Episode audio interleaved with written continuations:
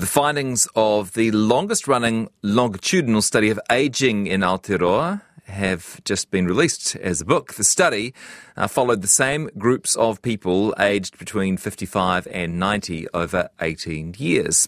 The book is called Ageing in Aotearoa, the New Zealand Health, Work and Retirement Study. Joining us, one of the authors and co-leader of Massey University's Health and Ageing Research Team, Christine Stephen, to tell us more. Kia ora, Christine. Kia ora, Jesse. The study was set up in two thousand six. Why? What was the purpose? Well, the purpose was the concern by the government at the time and its ongoing concern about an ageing population and what that would mean for the well-being of older people and for the country in general. How did you do the research? What did you do? Well, we had just started by surveying a group of people in two thousand six. We had six thousand respondents, and over three thousand of those agreed to go on into a longitudinal study. That means that we keep surveying them every two years. We've gone back to the same people, but we keep adding on at the bottom of the age group as they as our huh. um, cohort ages. So we've got about four thousand people in the study now. And um, long answer, I'm sure. But what have you learned? What have been the um, yeah, I guess yeah. the, the, the, the big the biggest headlines? Okay, I think the thing that we want to keep saying at the moment is that older people are very diverse, and I know that sounds very simple, but I think that there's a sort of ageist assumption that everybody around sixty-five becomes this one type of person called an older person. And that's just not the case. And so a lot of policies and a lot of practices, for example, you know, during COVID, everybody over seventy was treated as if they were all the same mm. in terms of their risk. And that's just not the case. Like, it's a huge um, diverse population, part of the population. And so that's one of the messages we want to keep um, making clear. Um, the other thing is that most older people in New Zealand are doing quite well, so that counteracts the stereotypes also of people diminishing and suddenly becoming very needy and dependent on the rest of the population. Mm. In fact, older people contribute a great deal. A lot of them continue working well into their seventies, and so um, they're not all these um, needy, this needy group that's going to be a huge burden on society. Was that a surprise? Um, well, I suppose when we first started, yes, we weren't quite um, clear about how well most of the older people in New Zealand are. However, um, the other side of that coin, of course, is there are smaller groups that do require our support and consideration. But that's, you know, that's targeted to specific groups of people. Uh, you explore the role of neighbourhoods and their effect on older people and their quality of life. What did you find? Yeah, well, um, neighbourhoods became very interesting to us around two thousand sixteen. That is a, a surprise finding. I think we weren't really focused on the idea of housing in neighbourhoods, but we slowly realised that housing is very important in regards to people's health. And once we started asking more about it, it is mostly about the neighbourhood. And so the um, people's sense of security in their neighbourhood, their sense of trust and um, getting on with their neighbours is very important. And these um, aspects have impacts on people's health, their mental health and their um, satisfaction with life and their quality of life and loneliness and those other aspects that we're very interested in. How was the book's launch yesterday? Oh, it went really well. um, we had a lot of stakeholders there who asked some very interesting questions, and of course that's what we want people to do. When we say stakeholders, I mean organisations that are interested in ageing research and want to find out more. Um, so they were asking interesting questions from their perspectives, uh, and that gives us feedback and, oh, what are people wanting to know for our next iteration of our research? Mm.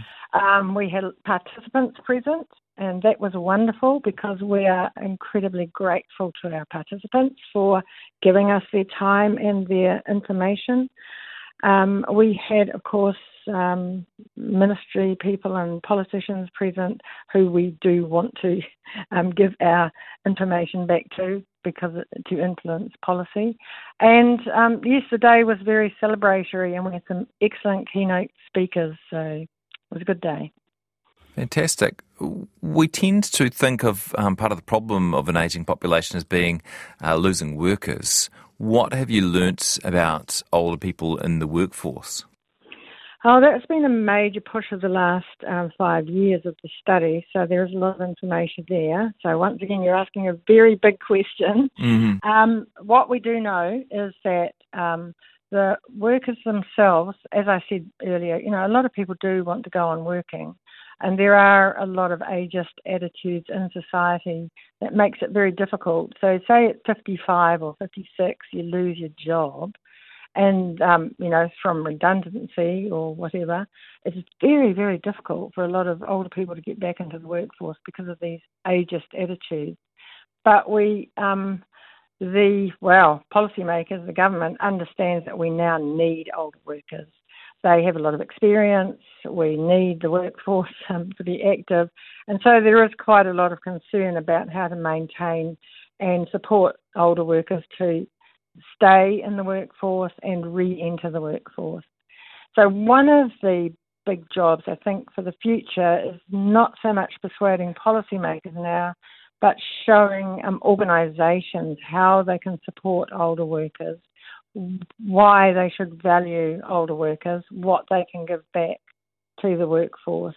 So those, there were arms of the study looking at those aspects. We do have a website where all those findings are reproduced if you are. Yes, please. In that one. Shall I give it to you now? Yeah, go on. Okay. Um, it's w w w dot better work in later life dot co dot n z. We'll put a link to that on our website so it's easy for yeah, people well, to find. One of the, yes, thank you. One of the really interesting things about the findings from there is the section of work on older entrepreneurs.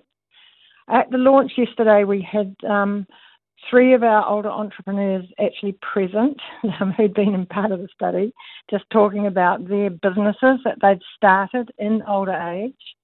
And that's been a very fascinating and interesting aspect of the research to discover how many older people do want to start a business in older age, how well they do and what skills they bring to doing that, and what sort of support they might need to help them to do that. And in response, the Office for Seniors um, in the Ministry of Social Development has already set up a hub to support older entrepreneurs. So that's ongoing work that's been very successful. And we've got a lovely report that's got some very um, interesting and fascinating stories that might inspire other people who are thinking of starting a business in older age. That's really interesting. Do we need to follow Britain's lead and launch a ministry for loneliness? Oh, that seems a weird thing, doesn't it? We, a little bit. There is a... a I don't know. I can't answer that. I'm not suggesting that myself at the moment. Is loneliness it's, one of the big problems that came through from your research? It's not a big problem among the population. However, interesting. Yeah, it's you know there's fewer older people that are lonely than you might think. However, we know that if people are lonely, it is strongly associated with all sorts of very poor health outcomes, including Alzheimer's disease. So um, we are very interested in um, preventing loneliness as one of the things as su- for supporting people to age well. So I don't know about a ministry for loneliness, but it's of concern. And so we can come back to housing because one of the most important things we found in our study is neighbourhoods are one of the ways that we can do something about, you know, or think about how we can actively help people not get into that um, stage of loneliness as they grow older and maybe lose their partner or lose older friends. Well done.